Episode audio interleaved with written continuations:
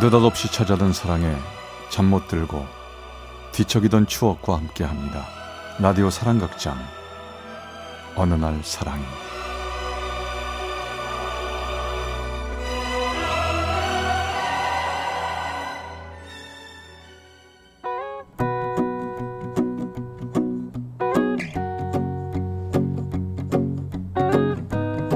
사랑의 체험수기 어느 날 사랑이 제 194화 그녀가 된 그 녀석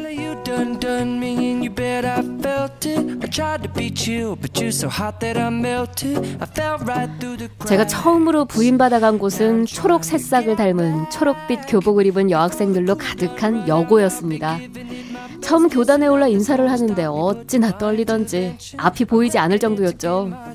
그렇게 시작한 교직 생활, 조금씩 적응해 나가고 있던 어느 날이었는데요. 그날은 제가 당직이라 좀 늦게까지 학교에 남아 있었는데 제가 가르치던 한 고3 학생이 야간 자율학습 시간에 고무줄을 하다 걸려 부장 선생님께 끌려와 벌을 서고 있었습니다. 이 녀석 어떻게 하다가 이렇게 된 거야? 심심해서 다리 운동 삼아 고무줄 좀 했거든요. 선생님, 이것도 기념인데 사진 좀 찍어주실래요? 뭐? 사진? 하하 참. 참 맹랑한 녀석이라고 생각하고 넘어갔죠. 그리고 얼마 후 그날도 야간 자율학습 시간이었는데요. 그 학생이 학교 운동장 잔디밭에 앉아 혼자 열심히 풀을 뽑고 있는 거였습니다. 전 무슨 일인가 싶어 다가가 물었죠. 아니, 야, 자율학습은 안 하고 왜 풀을 뽑고 있는 거야? 아, 공부를 하려는데 풀들이 자기들이 좀 뽑아달라는 거예요. 아, 사실 제가 좀 바쁘지만 잔디들이 풀이 귀찮다니 뽑아줘야죠. 귀한 시간 쪼개서 이렇게 봉사하는 겁니다. 뭐야? 야, 너 진짜 웃기는 녀석이구나. 어?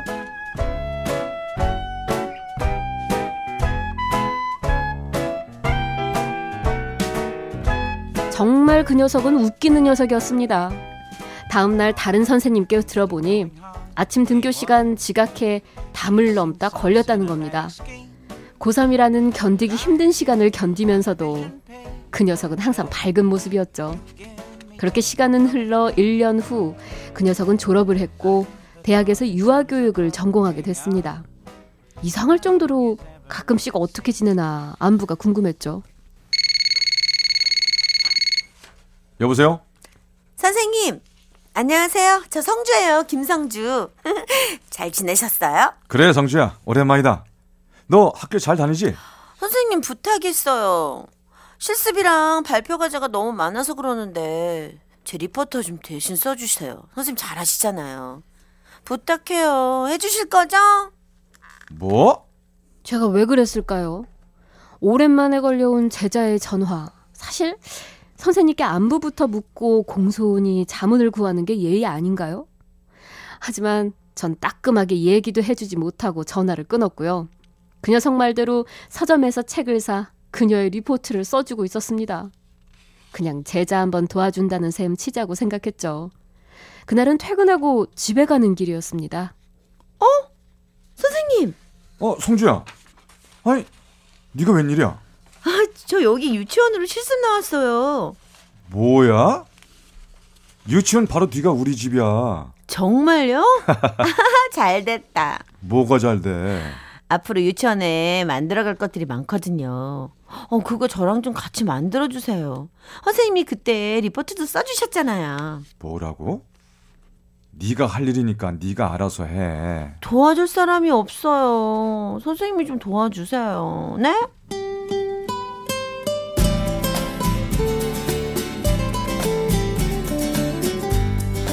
전 또 바보처럼 언제 그랬냐는 듯 오리고 붙이고 거기다 바느질까지 해가며 그 녀석의 과제를 만들어주고 말았습니다. 그리고 그 녀석은 유아교육 수업이 발표 과제가 많아 역할을 맡아 연습하는 일이 있으면 항상 저를 찾아왔죠.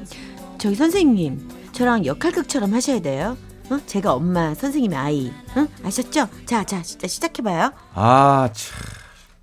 너 선생님한테 별거 다 시킨다. 너 선생님이 어린아이 흉내 잘 못 내는 거 알잖아. 한번 해볼게 들어봐. 엄마! 엄마 밥 주세요! 이 녀석아, 시끄러워. 밥 먹기 전에는 손을 씻어야죠. 아 싫어 싫어 손 씻기 싫어. 그러면 못 써요. 자, 제 나이 서른의 아이 역할이라니 제가 생각해도 좀 한심하긴 했습니다. 어쨌든 그렇게 그 녀석과 자연스럽게 더 친해졌는데요. 어느 날부턴가 그 녀석에게서 연락이 뜸해지기 시작했습니다. 선생님 오늘 저녁 뭐 하세요? 네? 뭐 뭐라고요? 뭐 기다리는 전화 같은 거 있으시냐고요? 아 아닙니다. 그 그냥 뭐 좀 생각할 게 있어서요. 좀 먼저 퇴근하겠습니다.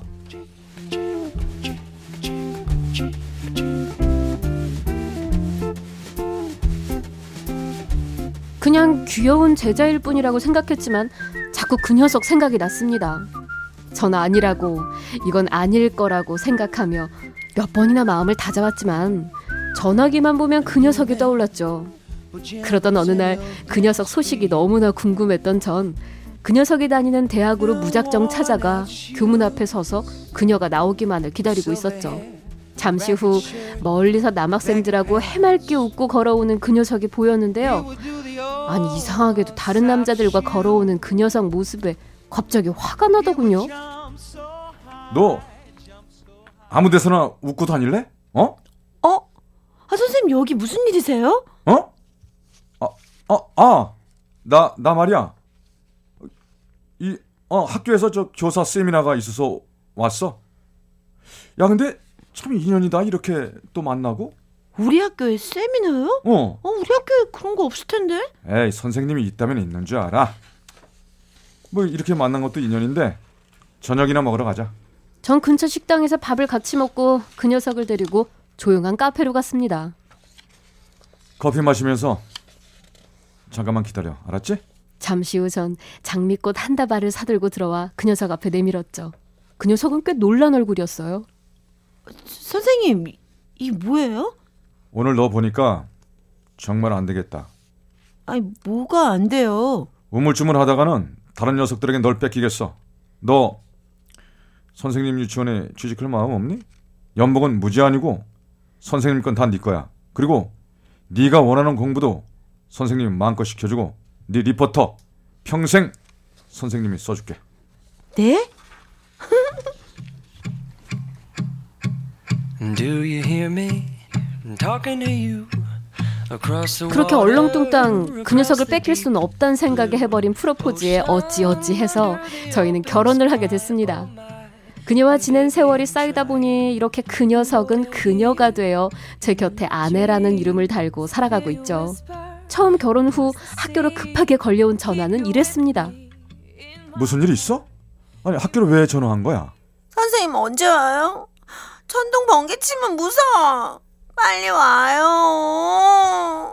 천둥번개 치는 날은 꼼짝도 못하고 울고 있는 그 녀석을 달래기 위해 저는 야간 자율학습도 하지 못하고 그렇게 집으로 달려와야만 했죠. 그리고 여전히 공부 중인 그 녀석 아직도 저에게 이럽니다. 여보, 나 리포트 써줘요. 이제 당신이 해. 아니 언제는 당신이 평생 해준다며 기억 안 나요? 아니 우리 학교에 찾아와서 나한테 그렇게 말했잖아요. 평생 나 뒷바라지하면 살아준다고 그러면서 결혼하자고. 아참 그. 아 그런 건 기억 잘하네. 어? 오늘 저녁까지 리포트 써주세요. 알았죠?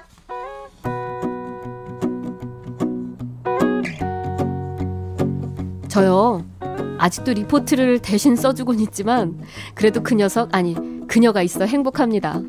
첫 부임지에서 만난 우리의 인연 아마 이것도 보통 인연은 아니겠죠? 저는요 저를 닮은 아들 둘과 여전히 딸같이 구는 그 녀석 아니 그녀와 행복하게 오래오래 잘 살 겁니다.